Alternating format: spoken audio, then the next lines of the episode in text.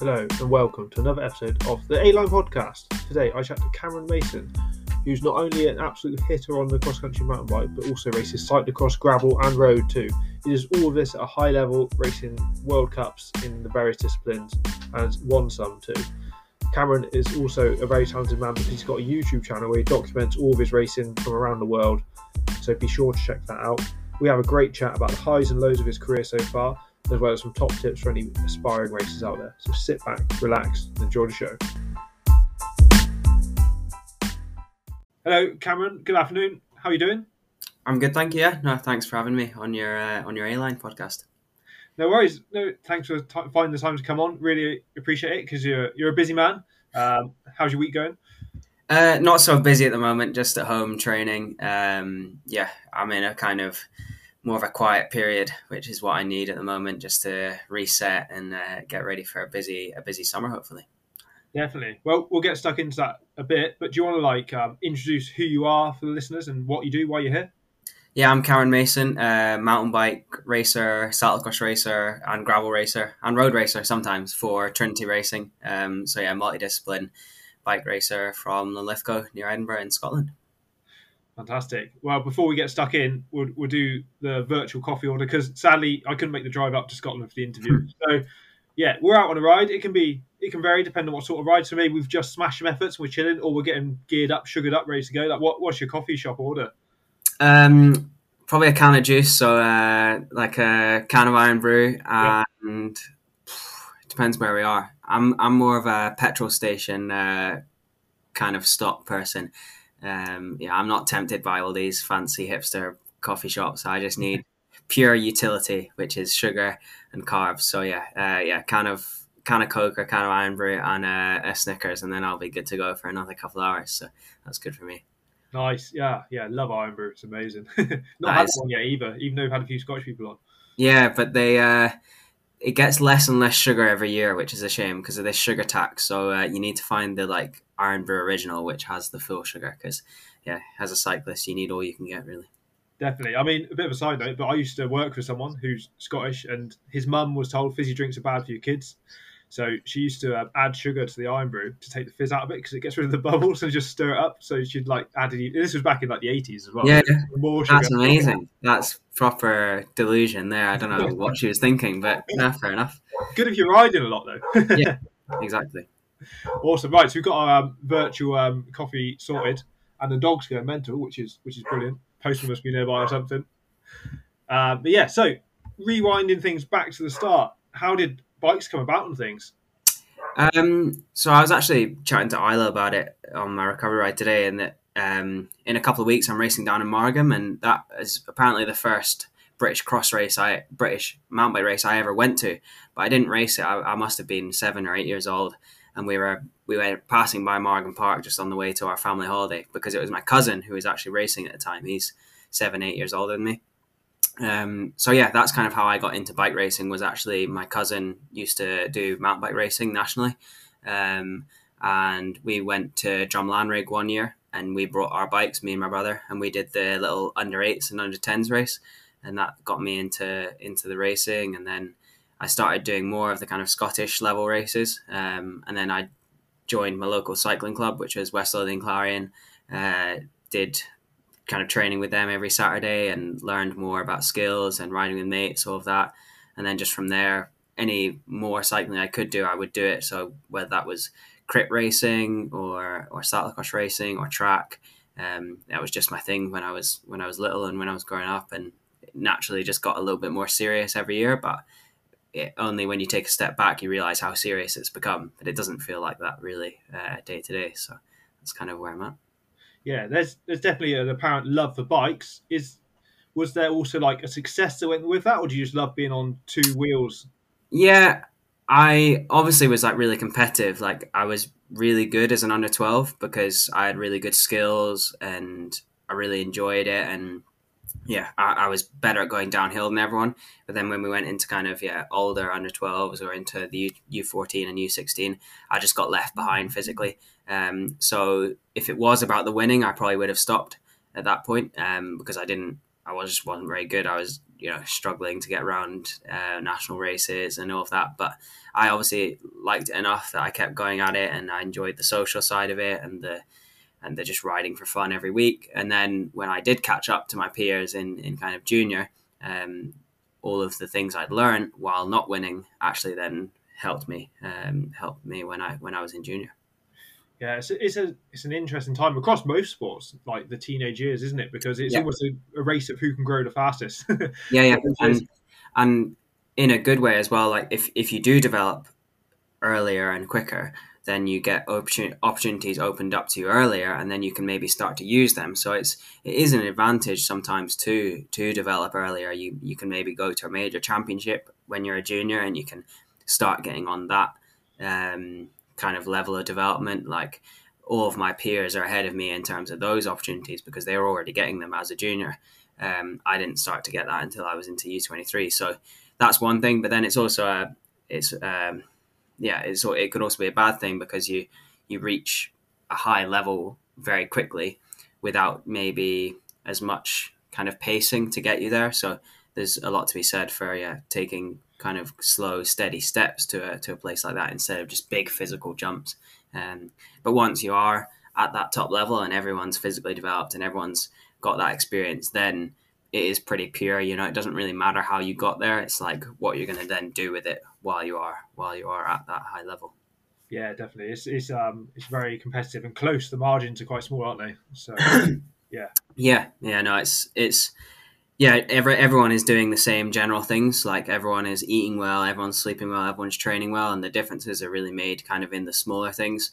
Um, you know, the the attention to detail, the bike setup, the the race calendar, the planning, all those things. There, that's kind of where the difference is made at, at that level. definitely, yeah. It's even looking at say bikes that people like most of the listeners that would be a big thing for them. But Yep. most bikes, obviously, they have different geometries and stuff, but there's not much between them. It's the rider that makes the difference. No. the end day. No, no, it's, it's it's how you've set that bike up. You know, like how it's how you're how you're used to it as well. But no, at the end of the day, it doesn't matter who the what bike the winner was on. It's that that bike suits them and they've made it their own.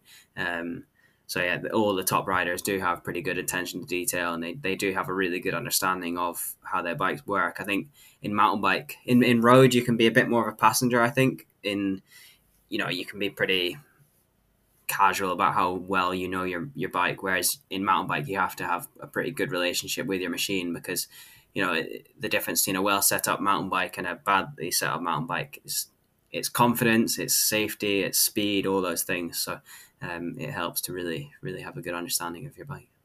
Definitely. And um, I guess looking at your story then, when did things start to get? You said you were competitive. It started to get serious. And you're like, oh, we're actually going to give this a bit of a nudge because saying committing to a full cyclocross season is a big thing if you're buying free bikes and things like that, isn't it? Yeah, so through junior and when I was kind of finishing school, um, I had started to like from a cyclocross point of view, like that had really leveled up, and I was starting to kind of push it into the top tens abroad and things like that, and that was quite a clear thing. I think obviously leaving school and then not doing university and not doing college that at the time didn't feel like much to me because it's like of course I'm not going to do that because what I want to do is ride a bike. But looking back, like that that is quite a clear thing, you know, like when you leave school, the next thing you do is pretty clear indication of where you want to be. So for me, that was just riding my bike full time. Um, but yeah, it was it was lots of small steps, you know, lots of small little wins. Um, like in when I was a junior, I kind of stepped back a little bit from the Scottish Cycling mountain bike program because I did want to focus more on the cyclocross. Um, and by doing that, that got me a ride on Trinity Racing um, because I was focused more on the cyclocross. So I was a lot more valuable to a team like that. So that got me on there, and then the opportunities that they gave me in mountain bike as well last year was was really big. So it's kind of yeah, all quite natural steps, but um, they were conscious at the time as well. Yeah, I, it's interesting what you say about um, stepping away from college, university, that not choosing that route, but then also how you've gone down the Trinity route rather than say, um, like Isla, who you mentioned earlier, she's um, went on short racing for a while, didn't she? Then, then she's gone to the bigger factory teams. Is Yeah. it is it like um, I don't know? Is it something in the water around you guys that makes you like want to do carve your own way and then bloom, as it were? Um, yeah, I think most mountain bikers, you do have to be quite, you know, free thinking. Uh, there's not a real clear performance pathway in mountain bike. Um, maybe the most traditional way in the UK is, is through British cycling, um, but that's becoming less and less important or valuable just as the world of cycling changes. And whereas in road, especially, like there's a pretty clear, you know, development team onto world tour, that type of thing. Whereas if you were to say factory team, okay, that might look like world tour level, but it actually means loads of different things. You know, Yeah. a factory team just has to, is just a team that's main sponsor is a bike brand, and that bike brand could be specialized, but that bike brand could also be some random, you know, manufacturer no one's ever heard of. So there's no like UCI real level. Like there's lots of UCI accredited teams, but so yeah, the the like the pathways, yeah, not so kind of driven in. So for me, I just I was going about it in the way to make sure that yeah I was the happiest I could be. But then there was also a performance side of it as well. Like you want to be in an environment that is as high performance as you can. Um, but then a team is only as good as how happy you are at it, obviously. So you could have the most high performance team in the world, but if you're not happy with the training you're doing or the bike riding you're doing, then then it's not going to work for you as well. So that's kind of those two things. It's always going to be a, a kind of a balance between kind of enjoyment and happiness, but then also performance. Because without that, then you know none of us are going to be really riding bikes at this level. Definitely. No, it's um it's interesting what you said about the support network and things as well, because you're as far as I understand it anyway, from your YouTube and things, like your dad's still quite involved, which is cool. Um yeah, it's it's good to have like the family vibe, isn't it? Helping Yeah, like cycling is is just and most sports, you know, you cannot do it without massive family support because they're yeah right in your corner. They're there and like yeah, maybe in World Tour Road, then the family becomes less important. But from what I've seen in most of off road disciplines, cyclocross and and um, mountain bike, it's yeah having that family support is super important. They're like so passionate and so willing to just do anything to help me, which is and it yeah I, I think but then that's also a positive for the off-road disciplines it makes it feel a lot more homely and a lot more kind of inviting i think the road side of things can seem quite kind of sterile and yeah super professional um, Yeah. which maybe wouldn't from someone who's come from that more relaxed side of the sport maybe i would find that a bit more intense and a bit harder to, to work with so yeah there's there's definitely pros and pros and cons to, to both of them maybe there's something in off-road racing in general because like if you compare motocross to like formula one or even MotoGP it's very much Yeah. a family vibe in motocross isn't it and things with families going to races in their vans and whatnot Yeah, yeah. No, Yeah. you can't do it without, and obviously with the family comes the money side of it that's just Yeah. needed. So, um, of course, if if I was the dad of someone putting a load of money into my son's cycling, then I'd want to be there when it got better as well. You know, you're Yeah. there for the whole journey, um, and you'd like to think that's quite rewarding for them as well. definitely so you've mentioned coaching a few times is it family coaching as well have you got a separate coach or So uh, I'm coached by James McCallum. Um, a he used to be a road racer. Now he does quite a bit of gravel, but um, he's yeah coached some great riders in the past. But we, I'd say, I'd see him more as kind of a mentor type person. Um, we worked together when I was kind of in junior into U23, and then when I joined Trinity Racing, I worked with a coach that was on the team at the time. And then when that coach left to go to Ineos, um, I then went back to Jimmy and all the stuff that I'd learned at Trinity, then I brought to back to our, my relationship with Jimmy, and you know we've really leveled up. And a lot of the stuff we do, it's a lot of it doesn't really need to be said. It's quite good our relationship. It's we're very on the same page a lot of the time. Like if he's got a plan, I'd look at it and I'd pretty much that's what I would have would have written anyway. So he's there as the enforcer um, of when to do less and when to do more, and to just keep me in check because yeah, I'm disciplined, I'm motivated, but it um, he's he's I, ca- I can't do that for myself. So he's he's that extra person that's that's looking after me from that side of things. So yeah, Jimmy's massively massive in my uh, little support. yeah, I guess that's um, not common, but maybe something that a lot of coaches have with coaching younger athletes or new people is trying to get them off of the sofa and out doing things and building Mhm. that skill. But then as you get faster, it's almost reining you in and stopping you doing too much. Yeah, right things at the right time more. Exactly, yeah, because our bodies are really capable, and we can dig ourselves a big hole, especially if you're really motivated. But Yeah. You know, there's there's there's hard training, but there's also smart training, and especially around the races and learning, you know, how much I need to do into a race. Like training is just training. You know, you're you're training as hard as you can, you can, and you're recovering as hard as you can. But I do find it the hard times sometimes when uh, you know you're on the lead into a race and your body's very used to the training. So as soon as you take the foot off the gas, maybe your body doesn't feel so good, and just the loads of like just those tiny little things that all make a difference um, to kind of get you to the start line in the best best possible place. Yeah, and having that third party that's not emotionally involved, perhaps like Yeah. yourself. And if you're tired, your emotions obviously get worse or better. Yeah, Exactly, and I I couldn't be coached by my dad because I'd just tell him he'd wrong he was wrong. You know, like I, I that's just that relationship that you have. You know, you Yeah. you, you respect them, but not they're, they're too close, aren't they? So you need Yeah. someone outside that to, to kind of be the enforcer. Definitely. No, no, that's that's good. And you said about running yourself into the ground and things. It's not totally related, but you had a few big injuries the last couple of years, didn't you? A collarbone and an elbow you broke. That's um, Yeah, no, I yeah, yeah. It feels like kind of almost in a different lifetime now. Um, That's just because how time passes. But Yeah. no, they were pretty serious. You know, I broke my collarbone in a cross race in um, yeah, the end of 2020, and then early 2021, I broke my humerus and my elbow, um, and needed quite a lot of surgery and a lot of recovery from that. And that really just yeah, it, it totally wiped out that that 2021 mountain bike season. Um, I was so keen to go in and have a really good World Cup season because the year before I couldn't race World Cups because of COVID. Um, so it was really like my opportunity to like give mountain bike a good shot and, and with Trinity and everything. And at the first race trip, I already did my elbow, and that took you know six months plus to recover from. Um, yeah, just was incredibly frustrating. Just really depressing. Everything connected to that, and with something so long as well, I had to really kind of go all the way down to the bottoms of being unhappy to then come back up. It wasn't something I could. I couldn't just be angry and annoyed for six months yeah, and then just come back and then you know I'll be better.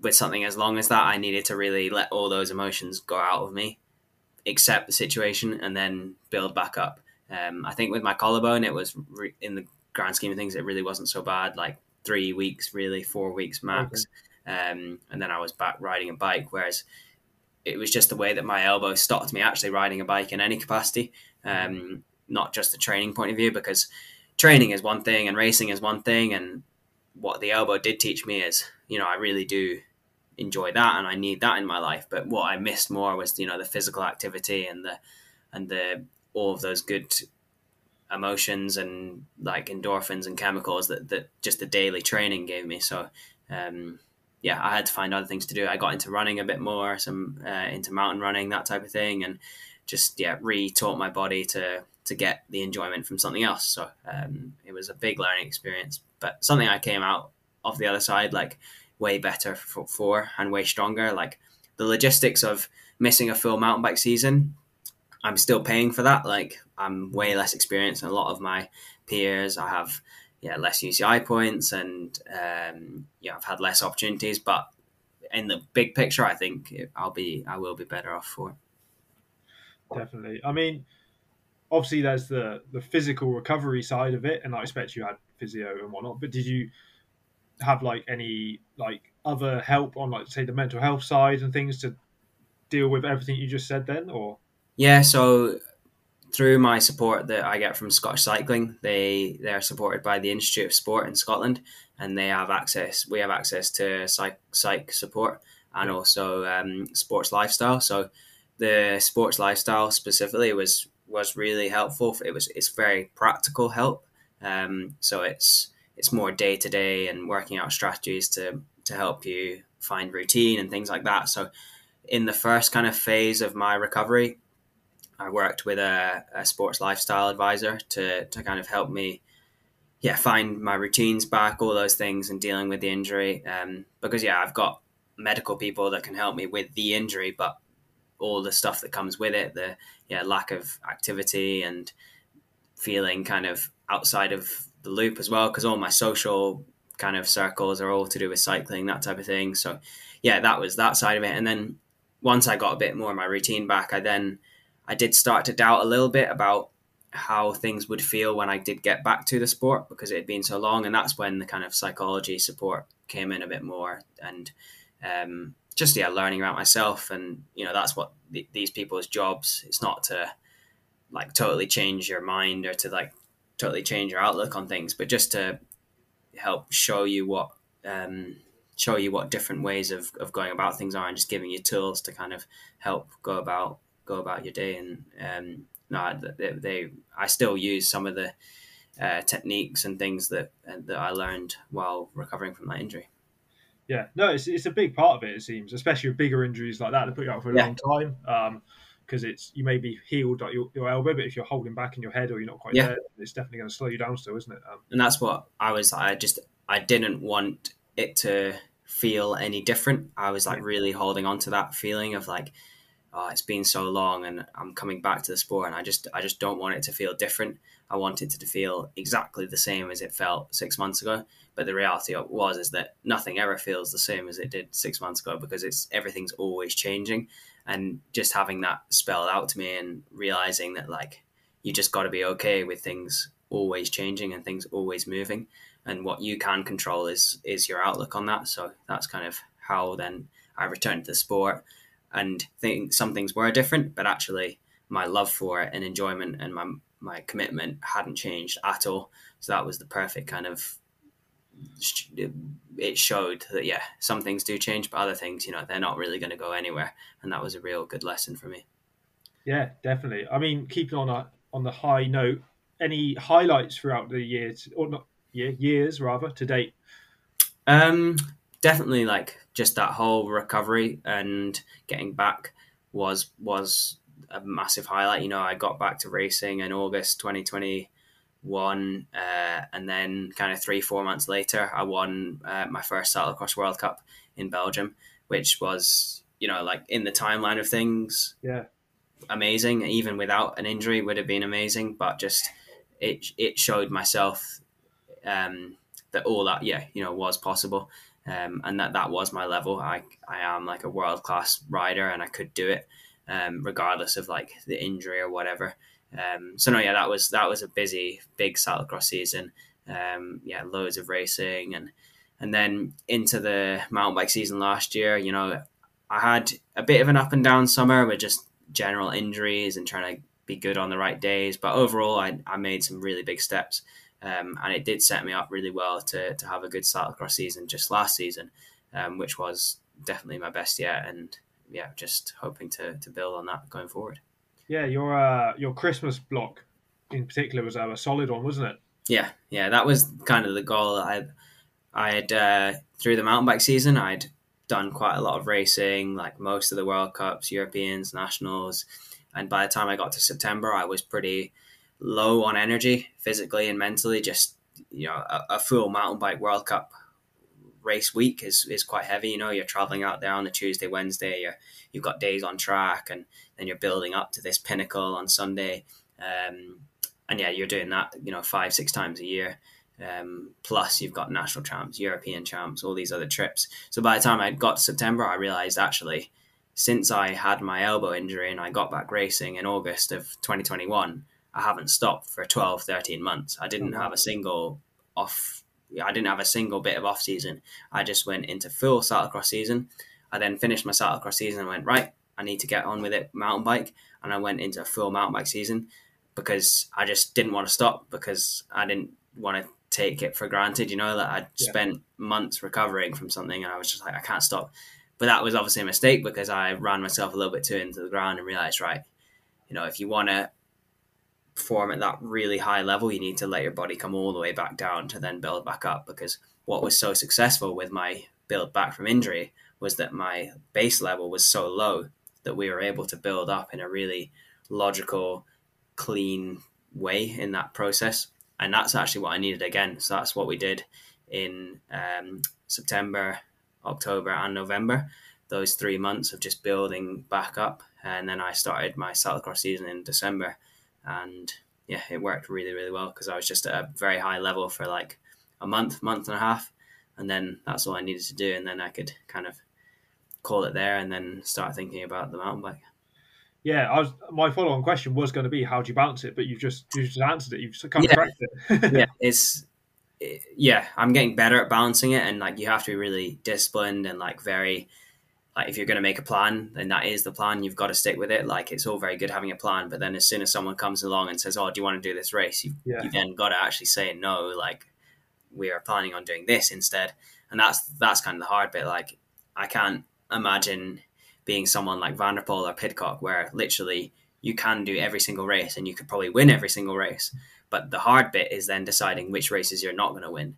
Like you've got to turn up to a race and be like, okay, this is good. I'm just going to suffer through this race. I'm going to not do very well every day, but it's it's for a bigger picture. It's for a bigger goal. Um, and that's you know that's the hard bit. And also, yeah, knowing when to not do races. So, okay, I could go to European champs and win, and then actually that might not put me in the best place for world. So that's basically what all these top guys are doing all the time is working out where they can best put their energy because everyone does just have a, a finite amount of energy no matter how good they are. It's just kind of where you're putting it i think. Yeah, yeah, definitely. And tied to that, then how um how does the e-bike racing come into it, or is that something you're going to park, or you're going to continue with, or? Yeah the e-bike stuff it was it was a bit of a snap decision last year in that specialized turned around and said you know we've got an e-bike we want someone to race it like you'd be a great person to just do it. And it was you know it wasn't going to interfere with my xco preparation that much. So i gave it a shot and i did a very messy race and i wish i could have just had a clean race but i just wasn't experienced enough on the bike and and with the type of racing. So i know now that i've done one world champs e-bike world champs i'd like to go back and do it again. I think i could get a medal um, really uh, on a good day. Um, but no we'll see. It's it's it's on the cards for glasgow. Um, but we'll have to yeah make a decision a bit closer once we've got a few world cups out of the way i think yeah? And then so looking at this year, how's how's things shaping up? I guess. Yeah, so this year it's like I'm now in the elites, so um, yeah, I don't have that kind of safety net of being U23. It's kind of this is it now. Um, if you're not going to perform at elites, then you know you're not gonna you're not really gonna make it in mountain bike. So that's the goal of this year is to work out where my level is at at elite World Cups. Um, I've got a decent amount of UCI points. I think if by the end of the year I can get closer to being kind of short track, which is top 40 in the world, then that would be a, a nice thing. Uh, but that's probably not possible this year. Um, so yeah, just balancing balancing UCI points, balancing World Cup experience. Um, I'm doing a bit of gravel on the side as well. There's a new gravel World Series, um, UCI Gravel World Series. So I'm going to be doing uh, quite a few of those events, and then World Championships are in Glasgow. Um, for the mountain bike, it's in Tweed Valley and Peebles. So that's going to be like pretty much my main goal of, of the season will be that in August. Nice. Yeah, um, we're making the trip up for that, so looking forward Good. to it. It's going to be good. Um, do you think it's maybe a challenge for UK athletes to get UCI points because we're on the island and you've got to get the Eurotunnel or ferry, whatever it is? Whereas if you were, say, living in France, you can sort of shoot about over Europe around the World Cups. Definitely, yeah, definitely. It's like, I mean, even the fact that we have UCI points now at our races is is is a massive step up. You know, to think that we've just literally had to go anywhere else. The only UCI race we had in the UK was national champs. I think that was that's what it was like pretty much all of my youth racing into junior. Um, so yeah, now that we have C C twos and a C one, helps us. You know, we're actually close to them. Um, but when you compare that to someone who lives, you know, in, in the south of Germany or in like yeah, um, eastern France, you know, they they they've just got such a massive range of races that they could go to. But yeah, it's still possible to go to the right races. You know, we could travel over to the Netherlands or Belgium to get to get points and things, but um, you kind of just need a minimum amount of points so then you can get into World Cups. For example, at, my level, for example, that you can then hopefully start to score points at the World Cups because um, UCI points go down quite far in World Cups. So that was me last year. I got as many as I could in the UK and a few international races, and then once I was actually at the World Cups, then I had a base level of points that were that were good enough. But I realized this year I've never really had a problem with UCI points in cyclocross because the pool of riders is just so small compared to mountain bike. In mountain bike, there are literally a thousand riders who have points and who, you know, who can score at these at these events from every country you could think of. Whereas in cyclocross, it's like fifty. It's like it's it's so it's such a small pool. So as soon as you start scoring points in cyclocross, you really move up. Yeah. Whereas in mountain bike, you have to be racing most weekends. You have to be winning races to to really be pushing up there. So that that was something yeah, I had to work out um, the kind of politics and the logistics of point hunting, but um, hopefully it gets easier every year as I start to like bank. So like this starting this year with like a couple hundred points is just night and day difference to starting last year with zero points. So it's I'm already kind of on the board. So every race I do go to, hopefully I can just add a little bit onto my total, and then by the end of the year, maybe hopefully in a better place. Yeah, I think it was um, Phil Pierce who said in his interview about how he he almost dove off too quickly without enough UCI points and Yeah. then had really bad gridding and stuff, and he almost swimming upstream even more in a already Yeah. difficult situation. yeah, you got to kind of, I guess, yeah, slowly build out a base, and then once you have got a base, then you are getting decent griddings, and you could maybe, yeah, shoot for a bit of a bigger goal. But if you do go into those big goals with zero UCI points, then you're you are making yourself, you know, you you don't you can't go to an elite World Cup with zero points looking for points because by being a hundredth on the grid, you are very far away from from from scoring. Um, so you've got to kind of put yourself in a position where you can get the points. So that's when it, you know you go to Czech Republic or you go to Poland or you go find some points somewhere else. Um, but yeah, it's it's it's a difficult one, and I've had chat chat with like fellow racers and stuff, thinking like how do we actually maybe have different scores, you know, because sometimes the difference between maybe winning a C1 and winning a HC is maybe not that big. Maybe there needs to be bigger difference. So, you know, put World Cups really on a pedestal Mm. and make that really hard to get into. But then you award more points in that mid level so that you can get yourself into that high level pool. But then I think you would then need like a C3 or a C4 category to then deal with the the lower level races because yeah, if you were to compare a C1 in Woodies, for example, and Yeah. a C1 in Marseille or a C1 in Central Europe, they're very, very different um, level. So, you know, there, there's no point in going to that European one to get points, even though it's a C1.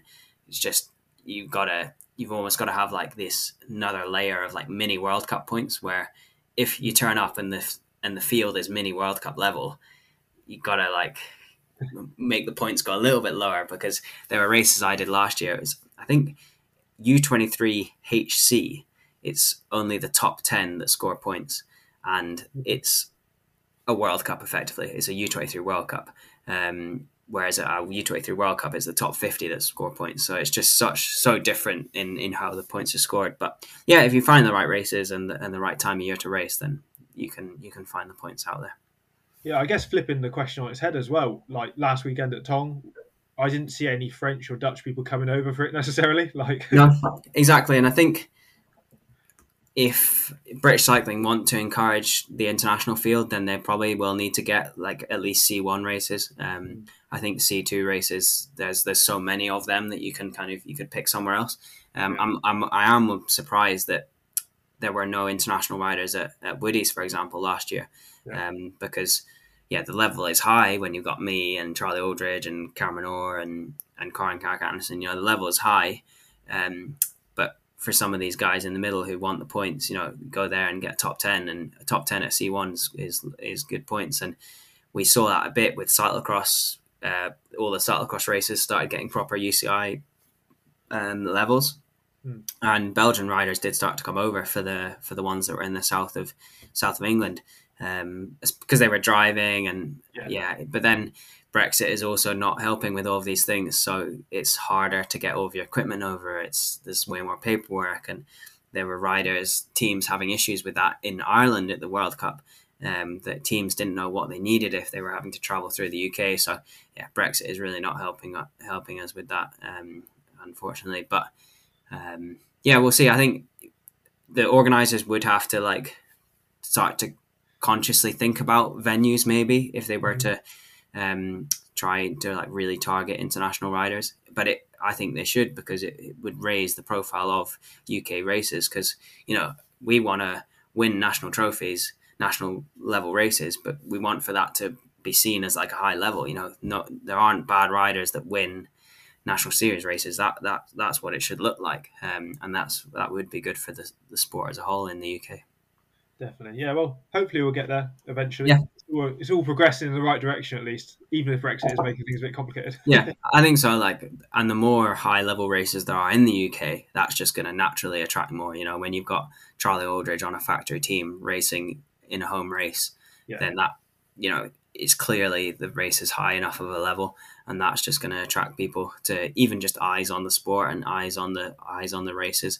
Um, so you know they, they look at the elite result, elite male result for to see if they can see Charlie or Cameron Orr, but then they also look at the elite women and then they look at the juniors, and then that's just you know the more knowledge that people outside of the UK have about our scene, the better because then hopefully you could pick up you know, see someone coming through the ranks, you see a junior that's winning and junior females, maybe there's going to be interest to get them on a team or to see how they do in Europe. And it's just about that. Then, if, if you don't know, you don't know. Like, if these team managers don't know who these riders are, then they've got no reason to sign them. But as soon as they get to know them, then then they can start to think about if they if they would sign them or not. So that's it, that will happen as well when when uh, there's more eyes on on British cross country. Definitely. And on the topic of exposure, you're um, quite busy on on YouTube and things over the years. That's, that's actually how I like started following you in the first place. Ah, place. cool. So how's that sort of tied into your journey through cross and mountain biking? Yeah, I think, um, I think I would have got to the same level anyway, but it, it it did definitely help me get my name out there. Like most people in Belgium know me from YouTube and from cyclocross because I did fill quite a big hole in the market. Like when I was starting racing international cyclocross, there was no real like content like creators really like that made obviously there'd be highlights from the races or like replays on YouTube, but there'd be no one actually at the race making a video.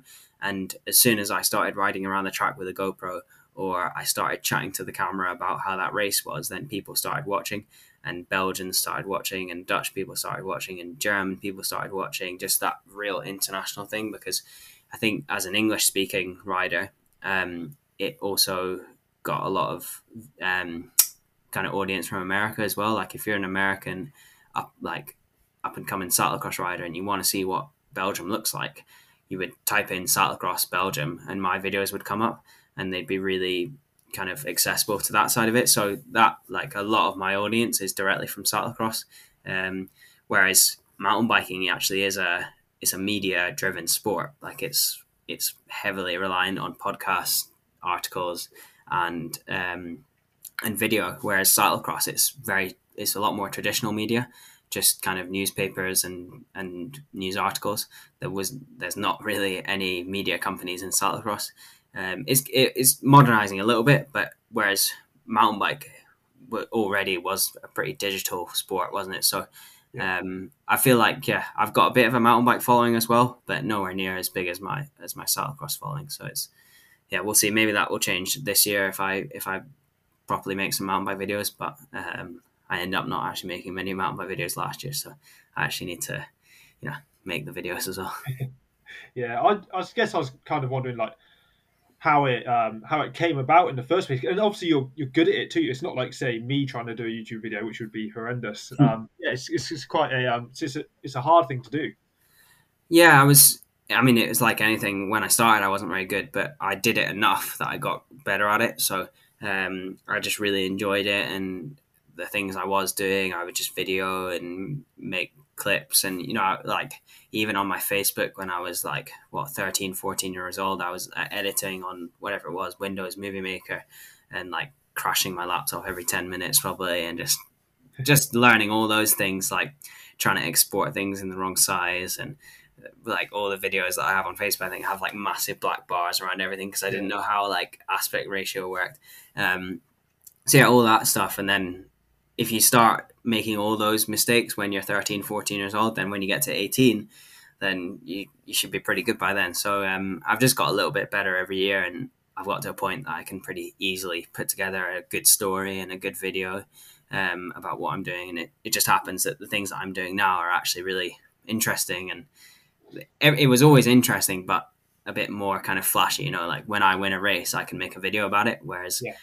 five, ten years ago, I was just making a video about me riding around my garden. So it's like a bit different worlds, but it's the same idea. It's it's just you know, kind of make an interesting story, kind of get some cool shots, edit together with a nice video, a nice uh, bit of music, and then see if people like it or not. But I don't really, I've never really like real sort out all the views and stuff. Like there's definitely a, a route I could go that's real kind of clickbaity and really, um, you know, audience driven. But I think by not doing that, I've kind of kept a bit of my own like originality. Like I've kept my own uh, like vibe of the videos, and I think that's like people see that that I've got my own style, and and I, I want to kind of keep that. Yeah, definitely. I think it's it's important to have your own style and not just go for, for clickbait, like you say. Yeah, you could cash in a little bit. Like I've got the audience and stuff, and I could really like churn out the the videos um, and get lots of eyes on it. But if it's not something I'm that passionate about, then I probably won't do it. Yeah, definitely. Do you think it's something you'd do in the future? Like, say you retire from racing, would you go into filmmaking? Yeah, I think I know I do really enjoy the the filmmaking process. It probably wouldn't be in cycling; it would maybe be in another sport or in another another aspect of life. But um, yeah, no, I, I do really enjoy the kind of video video side of things and and just getting across stories in a real like. Only because I like it so much. Like, there's nothing more than I like than just like watching obscure YouTube YouTube videos from something that I've never seen before. You know, like a video about how they map Antarctica, you know, just like real off off script stuff. But if they've done it in a really good way, it's so that I find that so interesting. Um, so if I could do something like that for for mountain biking or for cycling, that would be cool. But um, yeah, for now, it just makes sense that I make videos about what I'm doing because I'm doing cool stuff. So um, when I don't, when I'm not doing cool stuff anymore, then I'll end up making videos about other people probably. Yeah, I think it was Max from Sleep, uh, Sleeper Co was saying Yeah. about how he gets really motivated by watching obscure stuff, like say I don't know sailboat racing or something like that. And Yeah. that inspires him to make bike videos rather than just sitting watching bike videos. So um, Mm. yeah. And it needs that you know you need to that open your horizons to like yeah that that that one video you watch could be something that you know sparks that new idea that you bring into mountain biking um whether you or watching another sport you know maybe it's how they do the media in formula one that's how you're gonna Yeah. maybe take to, to cycling it needs people like that in cycling to revolutionize it because if we don't do that you know we're just going to be stuck with the same commentators with the same coverage with the same everything um, and nothing's ever going to move along. Definitely. I mean, we could go down the rabbit hole of um, the the change of ownership, but I don't think we will. From Red Yeah. To um, what was it, Discovery and things like that. Yeah, it? we can't. I, to be honest, I can't actually say much now because no one really knows what it means yet for a mountain bike Yeah. World Cup. Like, like, yeah. Hopefully, it's going to be a great thing, and we'll just see. You know, like, Yeah. we can't really say anything more about that. Eh? No, as far as I can tell, there's been a lot of shake-ups on the downhill side with like the, the semi-finals and the final, but cross country it seems quite untouched to a degree. Yeah, and I think, yeah, hopefully it's just levels up. Like if it stays the same level of coverage and stuff, then that's great. But you know what we we would really want is you know to modernize it even more and to you know bring even more people into sport and that type of thing. And if you can get more of the road road audience in from GCN that type of thing, and Yeah. um, make it really viewable from that, um, that would be great. But yeah, we'll see. Yeah, I guess it's getting if it's on Eurosport and stuff, it's the person that's tuned in to watch the snooker or the F1, and then next up mountain bike, and they actually stay watching, and then Yeah. yeah, Yeah, that's, yeah. that's key, guess. that's and yeah just and to make uh, personalities out of the riders and to really Yeah. make personalities out of the team you know that's what's going to really bring in like lifelong fans um, because most fans i think of cycling are fans because they actually ride the bikes Yeah. and they, they ride mountain bikes and they know about the bike brands so then they go and see follow them on instagram but there's a whole other side of the market that you know can bring in just sport fans you know people who like sport and like extreme sports um, but it, you can't become a fan of a sport that you don't know how it works or you don't know who the people are. So I think there has to be a lot of work, and Red Bull have done that before, great, which is how close they are to the riders. You know, the pre and post interviews, all that stuff. So um, I think Discovery should just pick up where Red Bull left off. Definitely, it's exciting times. Yeah. Um, I guess that that draws to close the main part of the interview. Um, so we'll get stuck into the the quick fire round, as it were. Cool. Um, that we ask everybody. So first off the bat, we have uh, hits and shit. So hits are something you really like about the sport. It can be like really niche, like say you love dropper posts, or it can be like I don't know women's racing, something like that, whatever it is. And then a shit would be something you really I don't know, something that gets on your nerves, something you don't like about the sport, something the community needs to do better, or it can be like just tubeless tires, perhaps something like that. Um, well, that's a good example of tubeless. Uh, hit, um, um, I like how like a World Cup, like a cross country racetrack, is the same for like everyone. So yeah. like, there's no differences there, and like World Cup racers could just go and race a regional race, and it would be just as hard for them as it would be for a guy going around getting lost. You know, I think that's great. Like, there's just so open, um, and shit. Uh, yeah, tubeless. Yeah, is every single time it's rubbish pretty much. Like, and it won't ever get better, will it? It just that's just, and it's only to get worse now. We've got these inserts, so it's that's just that's just life. Um, but now more seriously than that. Um, ah, you need yin and yang, isn't it? You need you need the bad stuff to go with the with the with the good stuff. So nah, it's I, I was gonna say that's not like how much we have to wash our bikes and things, but that's just part of it. I don't like how hard full suspension mountain bikes are to wash compared to a road bike. That's I notice that every time I wash my mountain bike. There you go. Yeah, no, that's a that's a good one. Like you said, the yin yang. It's like you need the lows in your training to then have the highs, don't you? So yep. yeah, all balances out eventually. No, those some those some good hits and shits. I like that especially a tubeless one. Feel your pain there. yeah. Um, the next question is uh, your best training session. This can you can have two if you want. You can have one that does you the most benefit and one you like just love the most, or if it's the same, then great. Uh, mountain bike specific would be like anything kind of race pacey or like like sweet spot. Like yeah. if my like my coach would sometimes just set me like like 50 minutes of zone three sweet spot on trails. So you just it's more like by heart rate. So you just go and do like a big XC loop, and your heart rate would just be at kind of race pace for the whole thing. And I just love that because it's just like going fast for like a long amount of time. Um, yeah, I'm not a massive fan of like sprints or like short VO2. It's just so painful. Like I'd much rather do that in a racing scenario than in training. um, whereas in training, on a good day, just riding hard for like a full flat out hour. Yeah, that's good. Also, just yeah, big blocks of climbing zone three and threshold. So like maybe three four hours, and you do three blocks of twenty minutes at zone three or threshold because then you get to go down lots as well. Like we do this session at, at the Golfy in Scotland where the climb is like 18 minutes long and you'd do the 18 minute long climb at like 340 watts, like just so quick. Like you, you know you're doing like 500 meters of climbing in like 20 minutes but then you get each time you do a rep you get like a whatever a 10 minute long descent.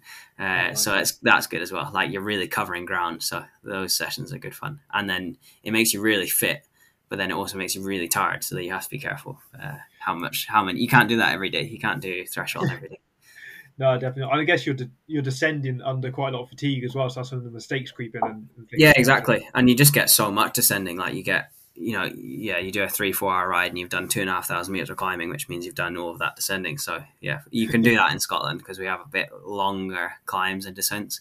Um, but yeah, no. So if I was to do that in Europe, it would be good as well. You know, do like an hour long climb at, at, at um, zone three, and then you get big, big long descents as well, which are which are fun. Nice. No, that's a good answer. We haven't had those yet, so I like that. Um, the next question: Can you like finish the sentence? If I wasn't racing bikes, I'd be uh, mountain runner, hill runner. Okay. Yeah. Yeah. Nice. Is that something you get to fit in quite a lot now? You're back to full health, or is it um, riding? Not so much. I find it does take away from the training a little bit. Like you'd have to be quite consistent with the running for it to be a part of my training. But um, for example, when I get came back from my cyclocross season, I went on a few hill runs with my dad, and you know got DOMs and felt terrible from it, but it was worth it. So it was good fun. Um, my dad's quite a big hill runner, so that's from that from where that comes from. Um, and I think it's just good for your body as well. It's like very dynamic and um, and it's also really outdoorsy. Like I wouldn't want to go and do a 10k around a park, but I would want to like walk run up a big hill in Scotland. So that's yeah. that's more up my street. Yeah, definitely. I guess it's like it's simple as well. Like Yeah. you don't have to wash your bike after and things. You put your shoes on, off you go, and you it's throw them. so pure and oh, it's just the best. It's just shoes, and you got to know where you're going, and then that's it. And it doesn't Yeah. matter if there's a wall, if there's a style. There's no. that It's like the most pure way of traveling and covering ground. So it's like. So I I would rather run places where I can't ride. Uh, because Yeah. if I was running places where I can ride, I'd just be thinking, "Oh, I want my bike." But if I run up a mountain that's got loads of rocks and stuff, then I wouldn't be riding up that. So it makes sense to be on foot. So I'm much rather that. When I was injured, um, I found it really hard running close to my home because I'd race, I'd, I'd ridden everywhere, and I just thought about how slow I was going compared to when I was on my bike. Um, so that was rubbish. But then I got, I like retrained my brain to like go slower. So I like, I made a new level of speed. So instead of going everywhere at 25k an hour, I went everywhere at 10k an hour or whatever. So. I guess as well, the good thing is you can get um you can get a decent run in thirty minutes, can't you? Whereas a decent ride you can't really do in thirty Yeah. minutes. I know because and the better you get at bike riding, you realize, yeah, thirty minutes or an hour it really isn't much. But Yeah. if you're bad at something, then you don't need much of it to to to, to do that. So maybe there's a level of of hill running where or any running that you do get like thirty minutes is nothing, but that would take a while to for me to get there. I think. Ah, fair enough. Fair enough. No, that's that's a good answer. Um, next question is best value upgrade. So this can be it can be a physical thing you purchase, or it can be something yeah wider, not a physical thing. I don't know what that would be, but yeah, doesn't have to be a component basically. Um, tire options would be a good thing. I don't know if it's best value because it is quite expensive, but in terms of like quality, like Yeah. having tire as a as a mountain bike racer, having tire options at a race does would really add to I think and. But you've got to commit to that. You know, you've got to try them in training, all of that, and then also the more tire options you have, then the more spares you need, and it, it, that it's a slippery slope of quite a lot. Um, because then you got to look after them. Um, yeah, best value would just be like, yeah, getting something really good quality on your bike, like finding like good quality brake pads that you can put your money in, like the, the disposables that you use every day, like just do them really good. Like, there's no point in like splashing out on something really odd and fancy and unique that you're not going to use every day. Like getting good quality grips and a good quality saddle because you're literally going to, you know, hold on to them every single day. So like yeah, I've I've got a really good specialized saddle that I have on all my bikes, and that's just simple. I never get saddle sores, never get any issues. So maybe yeah, just if you've got a good saddle, maybe buy another one for your other bike, and that's a that would be a good way to improve your your comfort. Nice. So what saddle is it? In case people want to have a look and check it out for themselves. Uh, a specialized power one four three millimeter. So it's the Okay. kind of not so wide power saddle. Um, some people these the power saddles they're a little bit shorter and wider. Um, some people's hips aren't really wide enough for them, so they it's not like. But it's it's a good one to try because it's it's not a traditional kind of saddle shape. It's just that bit wider and shorter. Um, but yeah, it works great for mountain bike, cross, road, everything. So. There you go. There you go. Get people to check it out. No, that's a good one. We've not had um, saddles and grips yet, so it's a bit different. And like with the with the tire thing, it's definitely a good investment, like you say, because Yeah. even if it's just as simple as a set of dry and wet tires, you can. Yeah. and they don't have to be you know quality tires like i don't know uh, some of it is just marketing because you're, you're sometimes you're just buying a thinner tire because it's Yeah. lighter but Yeah. do you actually want a thinner tire like you've got to find out what you actually want and Yeah. maybe a thicker tire that's you know going to do you good for a longer time or but yeah finding like trade options that work like you know not riding a summer tire in the winter you'll feel a lot better for and then not riding a winter tire in the summer you'll you'll feel fast so it's it's yeah picking the right tires on the right day It's interesting. You you mentioned basically every contact point apart from pedals, so grips, saddle, and then tires contact the ground. So it's, it's Yeah. those like a big part of the feel, aren't they? So it's Yeah, I guess the best value is improving your feel on the bike. yeah like if i if i got a brand new bike from another company tomorrow what i'd want dialed first would be the grips i always ride the saddle and then yeah some good tires on it like i don't really care if it's full suspension or not full suspension i don't really care what the suspension is or the group set but you know the handlebar position the brake position and my saddle you know then i'm then i'm pretty much happy Um, so that's yeah, a, another free upgrade would be like getting that dialed and then Mhm. taking measurements of it all. You can do that for free, and then you know you've got it because if you crash or you have to build up a new bike, or if you something moves, then you've just got the measurement because there's nothing worse than going out on a bike ride and not knowing what's wrong. Like, ah, my, my levers aren't in the right place or my saddle's too far forward. Like, that's so frustrating to me anyway. It might not be to other people, but um, but if you know, then you know, you know, you measure it and then it's right and then you get on with your day. I guess as well for like say tracking things. If you get an injury, it may Yeah. be you're sat too far back. But if Yeah, you yeah. don't know how far back you are in the first place, you don't know if the change has made a difference. Exactly. Yeah, you can only change things once you've actually got the information. So, step one, information. Just make a spreadsheet and take a measurement of everything. That's um that's actually pretty much answers our next question, which is like any advice you you'd give to the average racer like myself. But is there anything else you'd add on there? Yeah, I mean, that's what I would have said. Yeah, okay, fair enough. Simple enough. That's done. Preempting the questions. This is good. Um, and then, have you had any like heroes or inspiration along the way that stand out in particular? Um, definitely like my dad, just general hero in day to day life. Um, I find it like now that I'm a little bit higher up in the sport, harder to like idolize people like van der Poel and and Pidcock and stuff because I think I see a little bit closer what they're doing, and I realize that they're not much different from the normal person. They're just insanely talented. So, um, yeah, they're doing things really well. Um, but just you know, I idolize people who who have like come back from really hard things, who have who have not lost their sense of self, all that stuff. So like even my friend Isla, Isla Short, like she's proper inspiration. Like the way she goes about her racing and goes about her how she carries herself as a top World Cup level racer, I find that really inspiring. So. Um, you know, I, I'd rather get inspiration from lots of different people, not just one person. Yeah, I mean that's good. You can cherry pick the best parts of everyone. Then. Yeah, I know because not everyone's perfect. That's basically what what you're saying. Well, yeah, that's a very good point as well. Yeah, Yeah. yeah, that's great. No, that's that's fantastic. And then the final question is: um, Is there any shout outs you want to give? Any socials you want to plug, etc.? uh, just you know, if you're wanting to watch YouTube cyclocross videos, it's just Cameron Mason on YouTube, and then it's Cameroony uh, for all my other socials. So yeah, check it out. Awesome. Yeah, I'll stick some links in the show notes and stuff. But thank you very much for your time. Really appreciate it, and looking forward to see how you go this year. No, no worries, Ashley. Th- thanks for having me.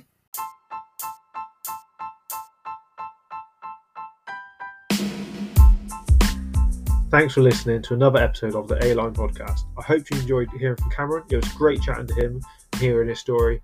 There were a few highs and lows, but it's, he's persevered and it's been it's incredible, isn't it? He's racing at such a high level, and the things he's doing on YouTube is also great. I've put links in the show notes to his Instagram and his YouTube, so be sure to go check that, check that out. Um, I've also put links to the A Line podcast Instagram, so be sure to follow that so you keep up to date with all the news from the show. And that's all from me. But before we go, we've got a final word from Simon about the upcoming Emergency Services Champs. Get entered if you're eligible, and if you're not, you can do the regular race. And I might be there racing myself. So until next time, see you soon. Hi everyone, my name's Simon from the Prison Service Cycling Club. Ash has kindly given me two minutes of the podcast time to announce the launch of the 2023 Emergency Service National XC Championships. It's a national championship race held on the 30th of July down at Newnham Park in Devon. If you work for any of the emergency services, either a paid or voluntary role, then this is the race for you, with black and whites up for grabs of who is the fastest service. Come along and join us for what's going to be a great weekend with camping available on the Saturday night as well as hot lap racing on the Saturday evening. Click on the link to enter and we hope to see you all down there.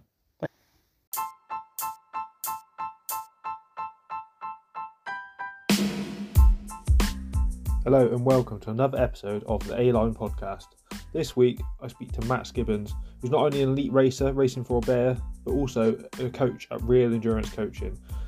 He shares his story into cycling as well as his coaching journey and really drops some nuggets of information that all listeners can benefit from. Whether you're self coached or working with a coach already, listen up and take some notes. It was great chatting to Max, so I hope you enjoy it too. But before we get stuck in, here's a quick message from Simon.